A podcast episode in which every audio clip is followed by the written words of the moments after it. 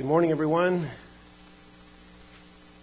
I trust that you are happy in the Lord today as we turn our attention to the Word of God and, and seek at the same time to encourage men who are fathers here today. Would you please turn with me to Matthew chapter 6? Think of all the wonderful things that we get to sing about our Heavenly Father and our Savior Jesus Christ. His glory and His greatness, His compassion, His kindness, even His forgetfulness. That He would forget our sins. An omniscient God forgetting our sins. What a contradiction. What a glorious contradiction. Because of Christ, our sins can be washed away as if they never were. And He chooses not to remember them. That's our Savior. I hope you know Him. Well, I've asked you to turn to Matthew chapter 6. This is not our main text today, but it's one of several that we're going to be looking at. Uh, before we begin, though, let me just ask the Lord's blessing on our time. Father, we come to you and ask that you would bless us. Not with more things, not more that ties us to this world, but that which makes us live in this world as one of your own who is passing through this world to come to our true home in heaven. Would you direct our eyes to your truth today so that we see you, our Father, more clearly? And we ask this in Christ's name. Amen. Well, Matthew chapter 6, um, I'm sure you're well familiar with this passage in that it contains what's known as the Lord's Prayer. Look again there in verse 9 as to how Jesus begins this model prayer. He says, Our Father who is in heaven. This was the way that Jesus taught his disciples to pray. You know, in previous centuries, faithful Jews had known God as their Father, and and they'd known him this way in, in, in, several ways. They, they saw God as the Father of Israel. It was Isaiah who declared, You, O Lord, are our Father. But they also saw God as their Father. God spoke of how David cried to him. When David cried to him, he said, You are my Father. But over the centuries, this, this intimate fatherhood with God, it was lost due to their, their disobedience, their repeated spiritual unfaithfulness with the pagan gods of the surrounding nations. And so, by Jesus' day, the notion of God as Father was more of a remote, distant figure, faded, right? One who had guided their nation in the past. You know, we don't find any references to God being referred to as Father in any Jewish literature from 200 BC to 200 AD. So for Jesus to command them to pray in these words here, Our Father, it most likely would have been quite remarkable and, and likely would have, would have caught his disciples by surprise. Now, of course, we don't find that particularly remarkable. Most of us are quite familiar of thinking of God as Father, and most of us including myself. We address God as Father when we pray. But, but should we be so unaffected? We can understand why Jesus regularly refers to God as his Father, being that he's the Son. But, but what about us? Shouldn't we marvel that Jesus commands his disciples to join him in praying, Our Father? Just take a moment and consider what that means. We were brought into this relationship in which we can call God our Father.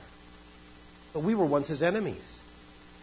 We were transgressors of his law, and we were therefore objects of his wrath. We have no right to call God our Father. But he adopted us into his family. And therefore we can and we should relate to him as our Father.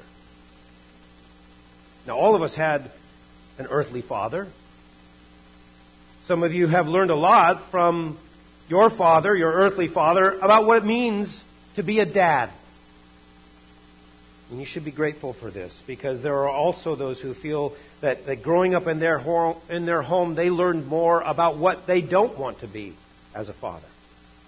And for some, your fathers were hardly even around, and, and, and perhaps you're wondering who to look to. Well, the good news for all who are in Christ is you have been adopted into the family of God. You have God as your father. And this means that you can learn about fatherhood from the one who created fatherhood and who made you a father. But do you know what God is like as your father? All of us will benefit from seeing what God has revealed about himself as father. But men, I hope you will pay special attention this morning because some of you are new to fatherhood. This is your first Father's Day. Others of you will be fathers soon enough, Lord willing. It's natural to feel a bit overwhelmed at the gravity of your duty as a father before God. You know, maybe you've had a dad for, or you've been a dad for a while now, but, but your life has gotten very busy. Busy with growing responsibilities and deadlines and meetings and home projects and sporting events and, and you know you have to, that, that you have let many of those responsibilities of your spiritual, of your children's spiritual well-being fall to your wife. You know what? Praise God for our wives.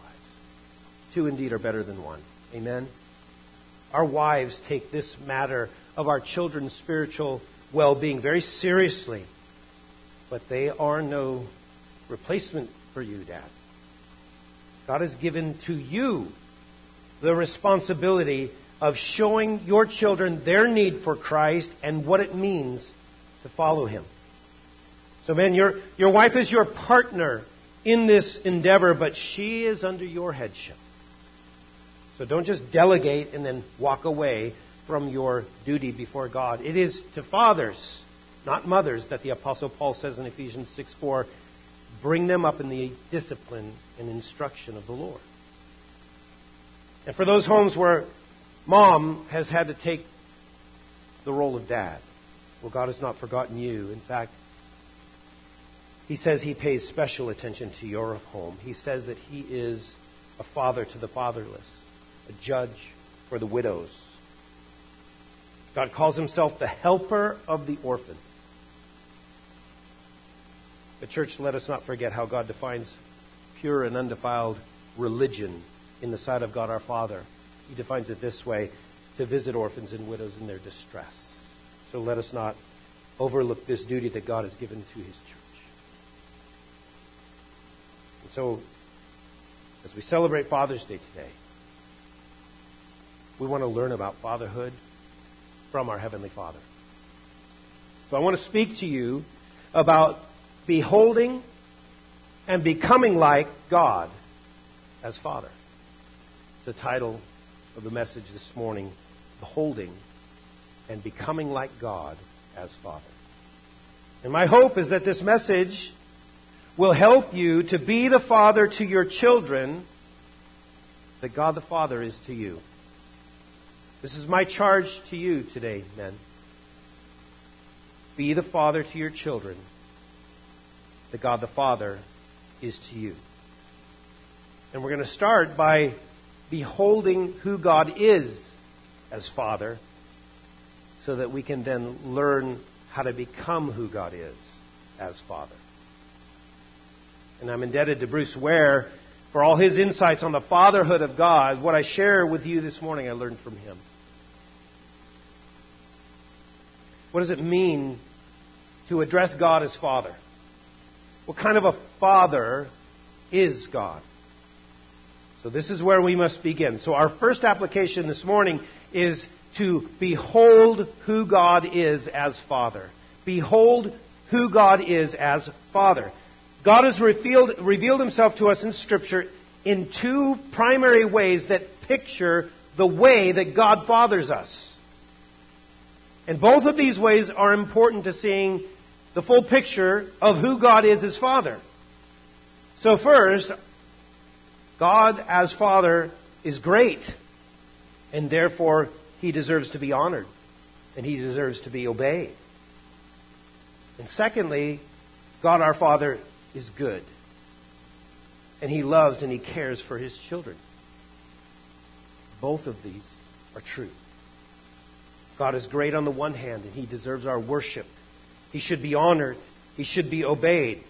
That is one side of who God is as Father. The other side is that He is good. And He's incredibly loving, and He's, com- he's kind, and He's compassionate, generous, merciful. He's forgiving toward His people. So we can't behold in one God in one way, but not the other, else our view of God will be skewed. God wants us to feel both the weight of the respect and the honor that we owe Him, but also the, the generous goodness that, that flows out of His heart and longs to make our lives as full as they can be.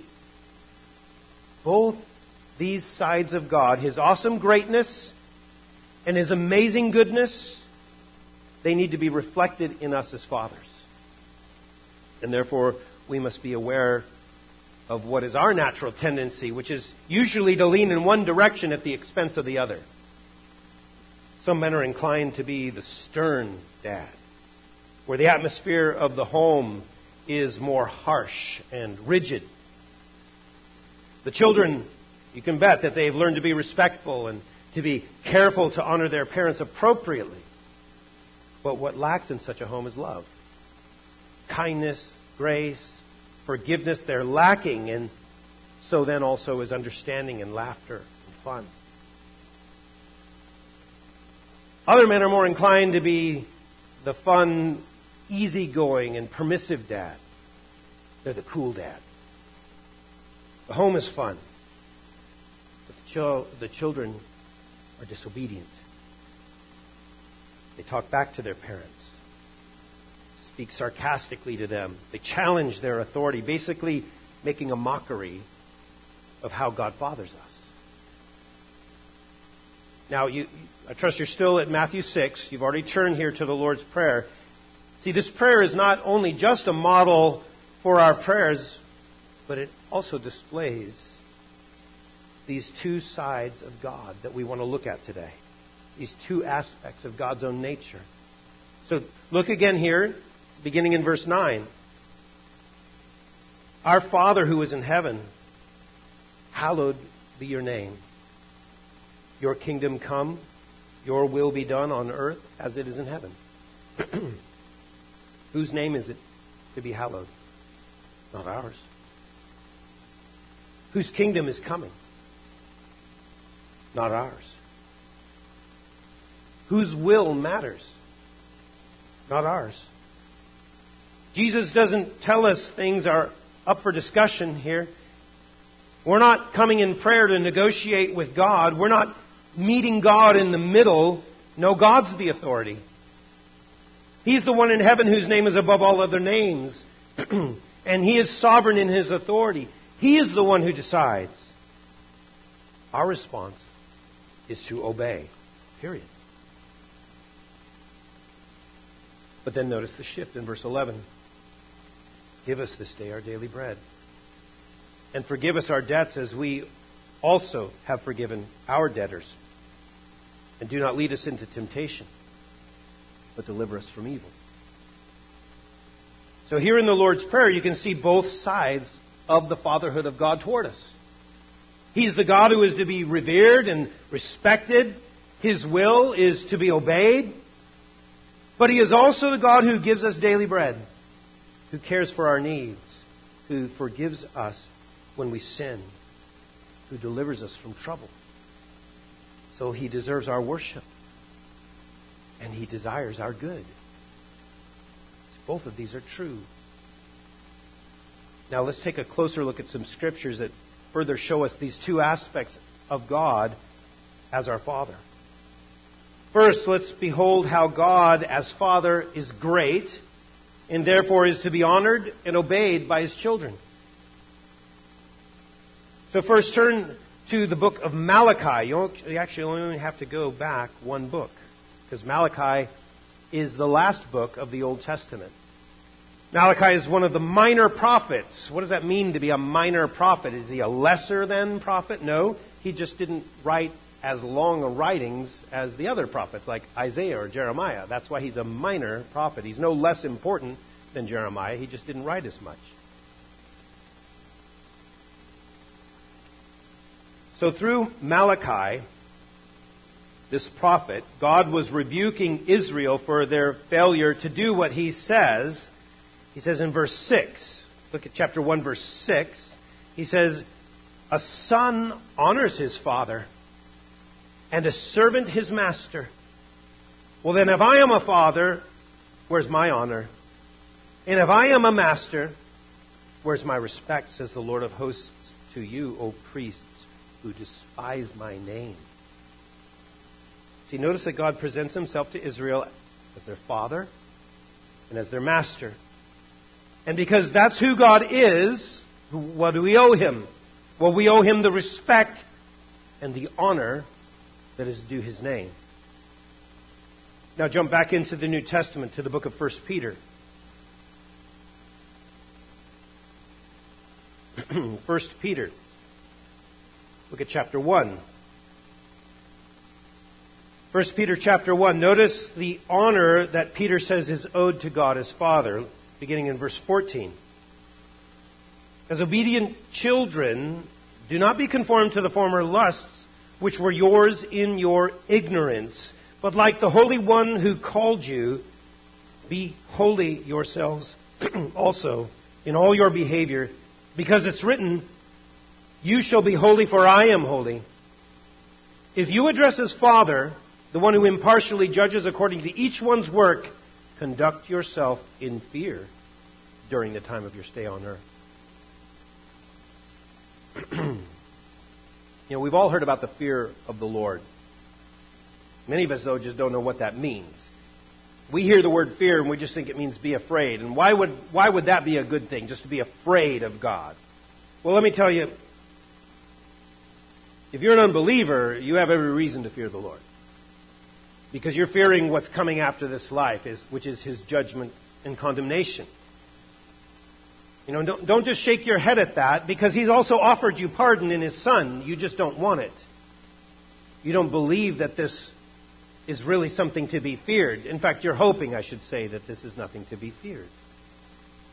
That you can live however you want in the world God made, and then in the end, you put all your money on the fact that there really is no God. But deep inside, you know that's not true and there is a fear in you of death. It's not so much death itself, but it's what comes after death. That's a God given fear that you have in you. And I urge you to heed it. God put it there in His mercy. So that you wouldn't just keep on doing what you're doing, but you would stop and say, wait, I'm not ready to die. I don't even know when I'm going to die. I don't plan to die, but I don't know if I might die tomorrow. I need to do something about this fear. I held this fear for 16 years, more or less, until I finally dropped my weapons and stopped running and said, okay, God, I don't want to keep fearing this. And I heard about what Jesus did, how he paid the penalty for my sins, took the condemnation and wrath that I deserved. He bore it himself so I wouldn't have to, and all he said is, put your trust in me. Not your works, not yourself, not your vain hopes. Put your trust in me. So for the unbeliever, to fear the Lord is to fear his judgment. And you have every reason to fear this because it's called eternal death. But for the believer, this fear of the Lord is something different. And Peter here, he ties the idea of fearing the Lord with this idea of God as Father. so to fear the Lord is not simply to be afraid of what God might do if He catches you disobeying Him, as if He has to catch any one of us. He just looks and sees us. You know, it's a far more complex biblical idea than just being afraid. The fear of the Lord is rooted in a reverence for him. You don't have to turn there. Hebrews 12:28 says this. Therefore, since we receive a kingdom which cannot be shaken, let us show gratitude by which we may offer to God an acceptable service with reverence and awe. For our God's a consuming fire. See, a biblical fear of God for the believer, it involves a reverence of God coupled with the understanding of how much God hates sin. His hatred of sin is what leads God to discipline those that he loves. So they won't pursue something so foolish and so harmful. A healthy and a good fear of God is what leads you to fear loving something that he hates or moving away from His will and His ways.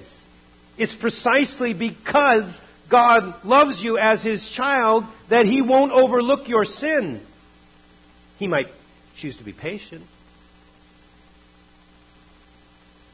But He's not tolerant of your sin. He's patient. He's forbearing. Don't confuse the two. The fact that he chooses to forbear with your sin doesn't mean that he's overlooking it at all. He loves you as a child, and he will deal with you lovingly as his son or daughter. He loves you too much to let you continue being a fool. It never ends well for fools. Do you know that? It never ends well for fools. So the Lord disciplines his sons and his daughters so that they won't keep pursuing foolish things and continue in their foolish ways. And we see this clearly in another passage that's familiar to many of us. Jump to back two books to Hebrews chapter 12. Hebrews chapter 12. This is a familiar passage on the discipline of God.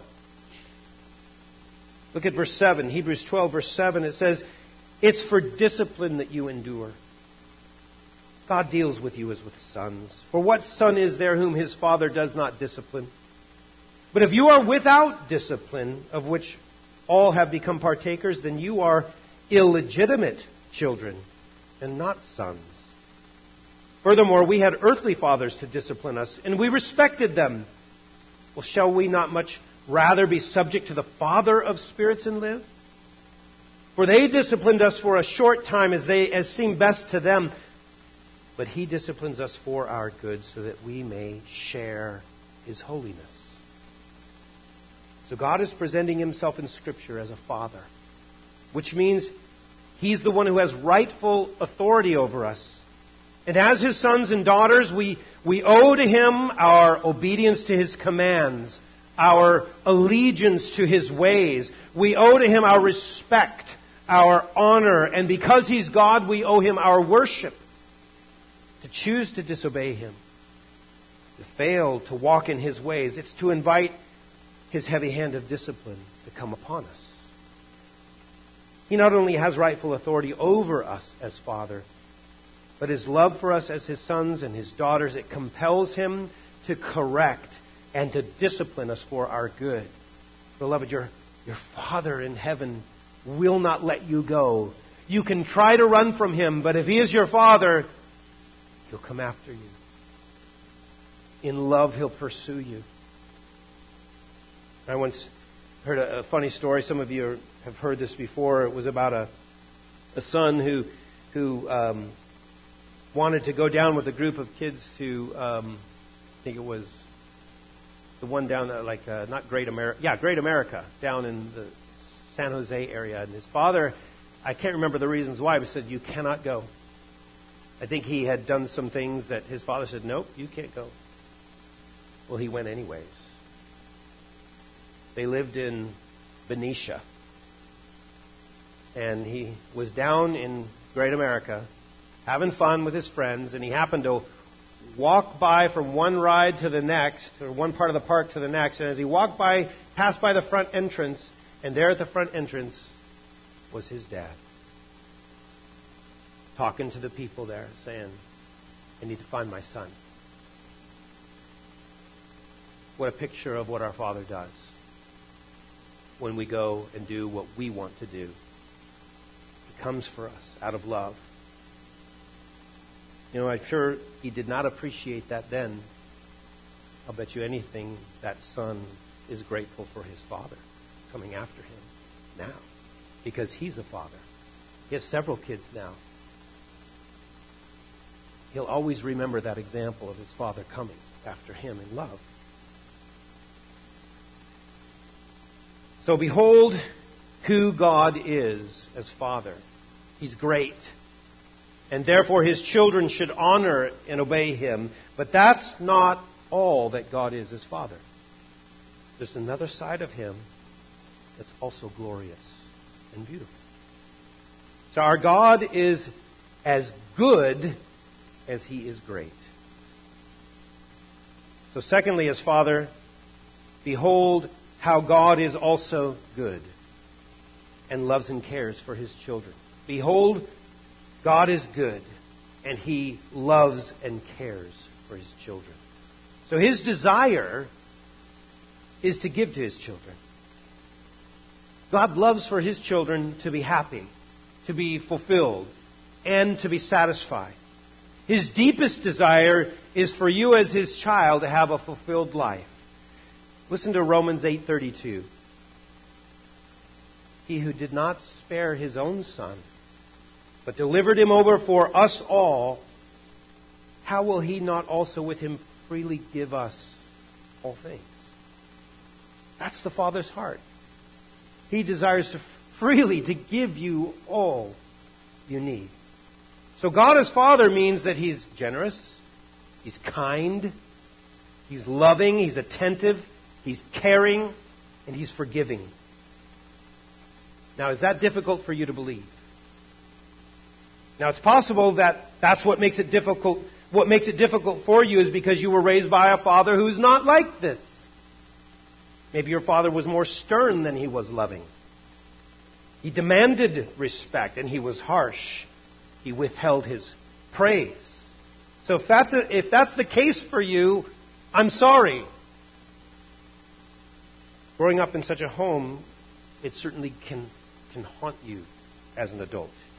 God has his reasons for giving you the father that he did, though. Having a harsh earthly father, though, it doesn't change who God is as Father. You see, if we're going to understand the God of the Bible, we have to come to the place where we are willing to base our understanding of who God is based on what he reveals about, our, about himself, not our circumstances. Did you hear me? If you want to know who God is as Father, you base your understanding of who God says that He is not on what your earthly father was like or what experiences you've had in life that you want to attribute to God somehow being unloving or unkind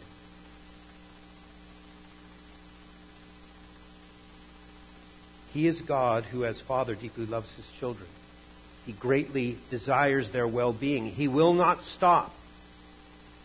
He will stop, let me say it this way He will stop at nothing to give His children everything that is good for them. Remember, He did not spare His own Son to give you freely. To you. Now let's look at a few verses that again bring this into view this view of God as Father. Look at Psalm 89. Psalm 89, beginning in verse uh, 20. Psalm 89, verse 20. He says, I have found David, my servant. With my holy oil I have anointed him, with whom my hand will be established. My arm also will strengthen him. Now jump down to verse 26. David, he, he will cry to me, You are my Father, my God, and the rock of my salvation. I also shall make him my firstborn, the highest of the kings of the earth. My loving kindness I will keep for him forever. And my covenant shall be confirmed to him. So I will establish his descendants forever and his throne as the days of heaven. So his father, God says, he established David. He strengthened David. He put him in a place of great honor as firstborn and promises his loving kindness to David forever.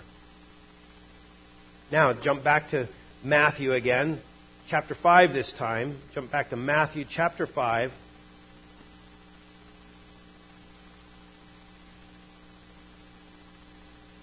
Look at verse 43.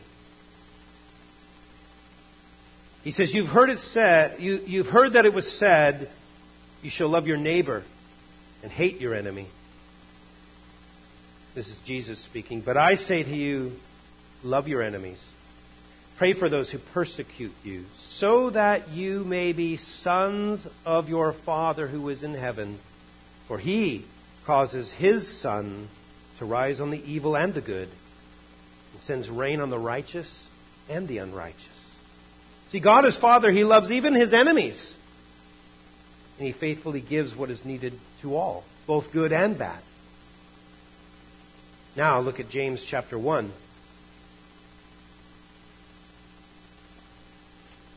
Right after the book of Hebrews, James chapter 1,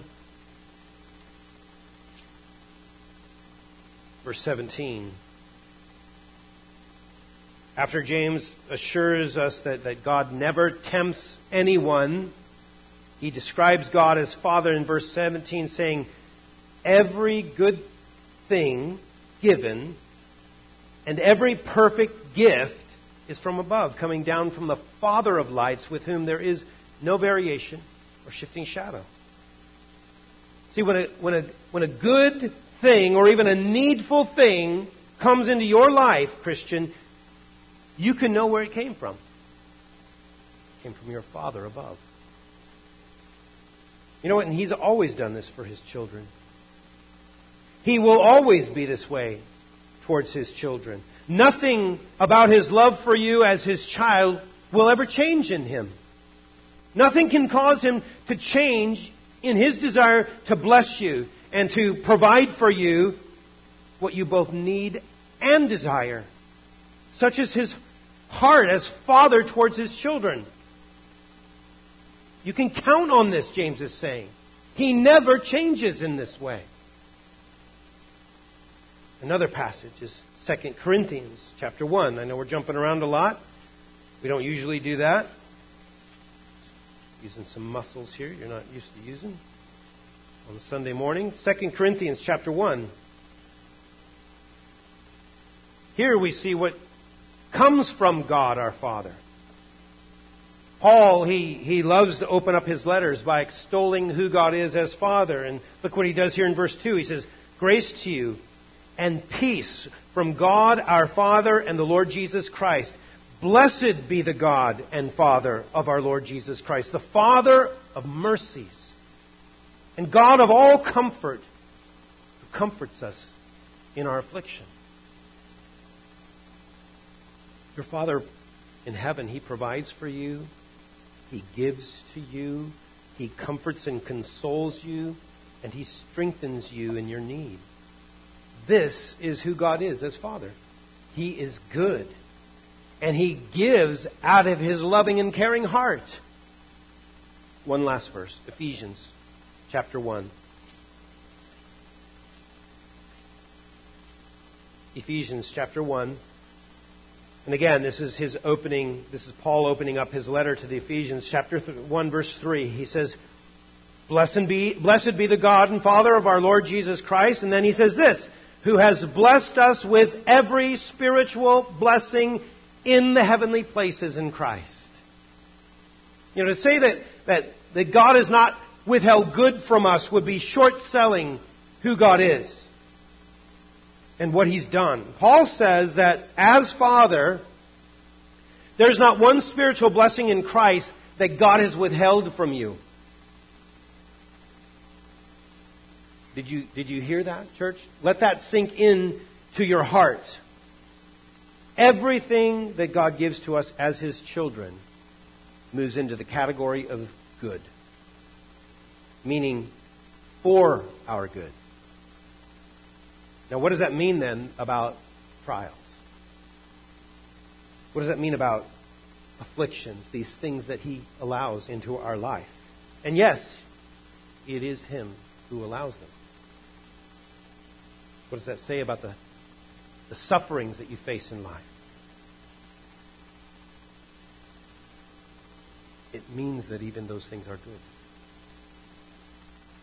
So, what I want you to do right now is to stop where you are. And I want you to thank Him for that difficult person, for that physical affliction, for that denial of something that you wanted, or that giving to you of something that you didn't want. I want you to think back to that event in your life that that you if you could you would undo it because you think it changed everything for the worse and I want you instead to see it now as the spirit as a spiritual blessing from your Father, something for which you can thank Him for and should thank Him for. And I want you to thank Him for it even right now, whatever it is. He has given it to you for your good because He is your good Father. He loves you. He cares for you because you are his child. Now, don't come to me afterwards and say, Pastor, are you trying to tell me that God means fill in the blank for my good? How could fill in the blank possibly be a good thing? First of all, I didn't say that what he allowed is a good thing. It may be a very bad thing. And, and I'm, I'm sorry because I know that it's difficult. What I said, or more importantly, what God has said, is that whatever it is, He allowed it because He wants to use it for good in your life. And that's why you can thank Him. That is why you should thank Him. He is your Father. You can trust Him. And as your Father, He is good. And He loves you. And He cares for you. You know what? You don't need to know more than that to be able to thank Him. Unless you're one of those children who demands to be told everything before you'll do what you're told. Right? Do you have one of those in your home? I want you to do this. Why? Do you like having a child like that in your home? Don't be that child in God's household. He's told you. Thank Him. Submit to Him. Trust Him. He is good all the time and has your good in mind all the time. So behold who God is as Father. He is great. And He is to be honored and obeyed by His children. He is good, and He loves and He cares for His children.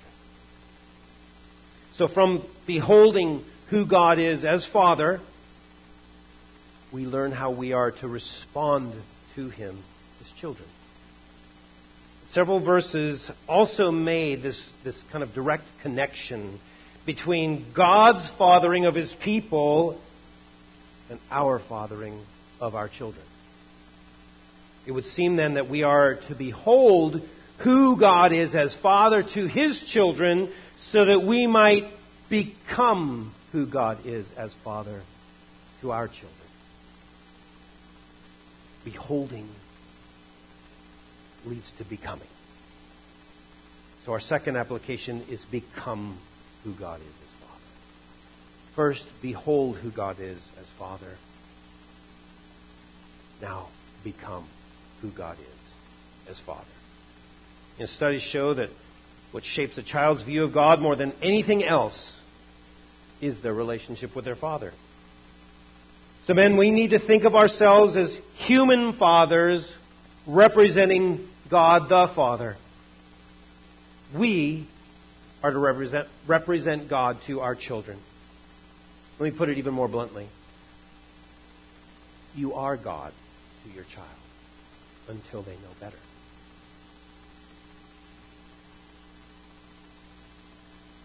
So we need, therefore, they need to see you as great and to be honored and obeyed. I did not say perfect. I did not say never makes a mistake.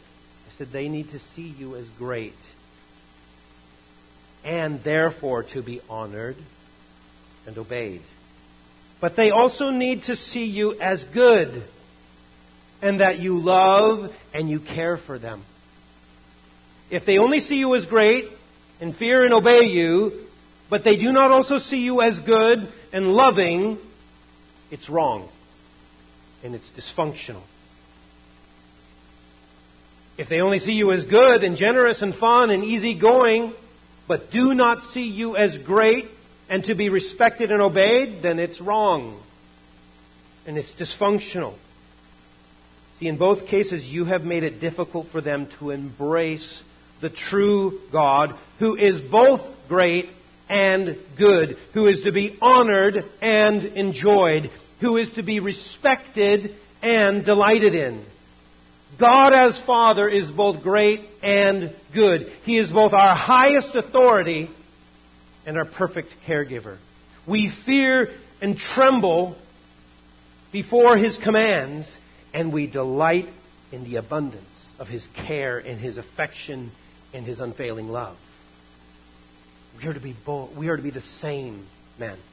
As fathers, we must be marked by both respect and tenderness by both authority and loving affection, by both careful obedience and abundant kindness. That's how God is to us. That's how we must be to our children. The balance is critical. See, if you are off balance in one direction or the other, in your heavy handedness or in your lenient permissiveness, you need to go back to the first application. You need to behold who God is as Father and let His example correct you. He is as great as he is good. Both are required and both are critical for you in being a good father. So, man, I want to give you three ways that you are to become who God is as Father. First, men, it's crucial that you exercise authority over your children. Exercise authority over your children.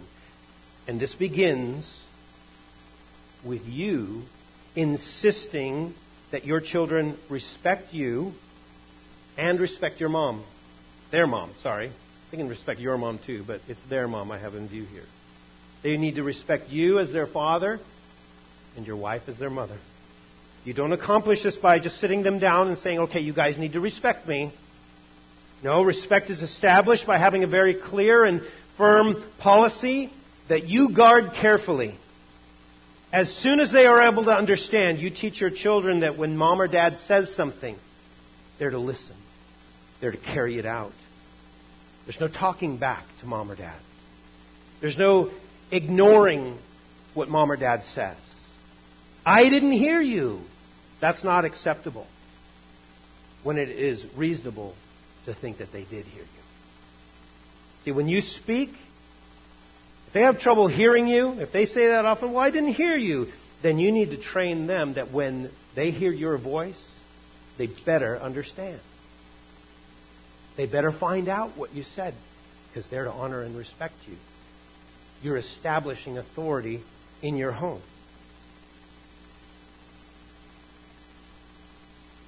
Now, when they hear you but don't obey what you've said, God's made it clear by his own actions how a good father responds. He disciplines them in love. That's what he does. This is a crucial part of the authority that God expects you to exercise over your children. Proverbs 13:24 says, "He who withholds his rod hates his son, but he who loves him disciplines him diligently." Why are you to do this? Why are you to discipline your children? Why are you to spank your children? Because that is the way that God is. That is the Father that He is to you. Remember Hebrews 12:6. For those whom the Lord loves, He disciplines, and He scourges every son whom He receives. And this is why God gave us extra padding on our backside. So that's a perfect landing spot for the rod when it is needed and called for. When your authority is being exercised for a lack of respect and honor that you are due as father. You also read in Ephesians 6 4, we read this earlier. Fathers, do not provoke your children to anger, but bring them up in the discipline and instruction of the Lord. Whose discipline are you bringing you are, are, are you bringing up your children in? Bring them up in the discipline and instruction of the Lord. So this is not your discipline, this is God's discipline. So you're representing God here. You're operating on my behalf, God says. And so bring them up in my discipline in such a way that they don't get angry, but are blessed in your discipline. Now, we're not going into how to spank or anything like that. We've talked about it on, the, on, different times. I can talk to you about that later. But the key is, is that you must exercise your authority over your children. And that means that when they don't respect your authority, they don't listen, they don't obey, either you or their mom, they need to be corrected with the rod. That's what God does with you. And so that's what you do with them. So, dad and mom, you exercising your authority over your children, do you realize this? It's the key to a happy home. Fathers, if your home is not peaceful, if it is not happy, you need to establish that peace. You need to bring about that happiness by insisting that your children respect your authority over them, which includes respecting their mother. But here is what's key. As your children learn to obey you, guess what they're also learning? how to obey God.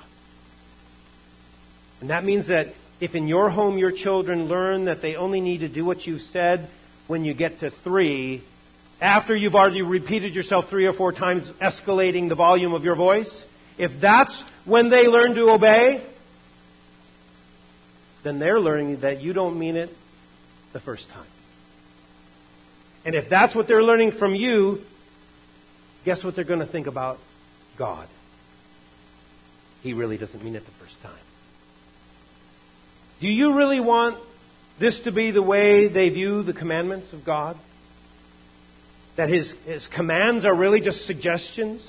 Do you really think it's wise that they see God's ways as just one of several available options? See, this is a recipe for great grief, my friends, both for you and for your child. And so, fathers, future fathers, surrogate fathers, think carefully about what you're teaching your children about honoring God as they honor you in your home. Become who God is as Father and exercise authority over your children. The second way that you are to become who God is as Father, and this is just as important as the first, show warmth and loving affection with your children. Show warmth and loving affection with your children. Now, of course, this applies to both parents, but fathers, hear me. It is especially important for you. You need to create an environment where your children know that dad loves them. You care for them. You are tender with them, even when you must discipline them. In fact, the authority that you exercise over them, it should be a loving and tender authority. It still insists on respect and obedience, but never out of anger or frustration or vengeance. See, when discipline is needed, and it will be several times in a day, your children need to know that the pain that they feel is administered by a father who loves them dearly. Tell them that. Tell it to them every time you spank them. The hand that wields the rod is the same hand that's generous, it's kind, it's helpful, it's patient with them, it wants their well being, it loves to spend time with them, loves to listen to them. Becoming who God is as Father means showing warmth and loving affection with your children. And lastly, fathers, as you exercise your authority over your children and you show them warmth and loving affection, always remember what your ultimate goal is. It's their spiritual transformation, right? Their holiness. The final way that you're to become who God is as Father is to desire the Spirit's transformation in your children. It's Hebrews again, chapter 12, that tells us what God's goal is for His discipline. He says He disciplines us for our good so that we may share His holiness. See, that's where God is taking His discipline, and you're to be one of those channels through which that discipline comes. Every time you spank them, this isn't just to correct a wrong, it's ultimately to point them to Christ, the one who bears their sins away, the one who wants to do good to them and show them how good it is to be in Christ. That's what you're aiming for with your discipline. It's not just telling them you're not going to get away with that. That's a part of it. Your children need to know guess what? You're not going to get away with sin, not hopefully in my home, but definitely not in God's world. Your sin will find you out. Your foolishness will never be blessed. You want your children to know that. But all other goals pale in comparison to this one. This is what all your efforts are working towards their spiritual transformation, their holiness, their salvation. So, men, I admonish you this morning to be the father to your children that God the Father is to you. God has given us a, a, wonderful template for all godly fathers to follow in raising their children. God is great, and He is to be honored and obeyed. So, fathers, teach your children this by exercising authority over them in your home. Well, God is also good, and He loves and cares for His children. So, teach them this, fathers, by showing warmth and loving affection and having fun with your children. Can you see how both are so important? By being the father to your children that God is to you, you're pursuing that which you should desire most for them their salvation and their sanctification. Let's pray. Heavenly Father, we ask for more of your grace to help our minds to grasp and see the type of Father you are to us. You are great and you are good. You are worthy of respect and honor, but you are a giver of every good and perfect gift. You love to see your children happy, so you correct them when they follow things that will only destroy them, damage them. Lord, help us to be a father to our children like you are to us. We need your grace for this. We need to be in your word for this. We need to be constantly depending upon you to help us to do this. Oh, bring the hearts of fathers who are distracted back to this ultimate goal of seeing their children come to know you as their heavenly Father. Wherever repentance might be needed, a refocused of our efforts and our of our vision, Lord, bring it there today. Answer the prayers of many mothers here today that dad would not be distracted from this most important calling that God has put upon his life. And we ask this in Christ's name.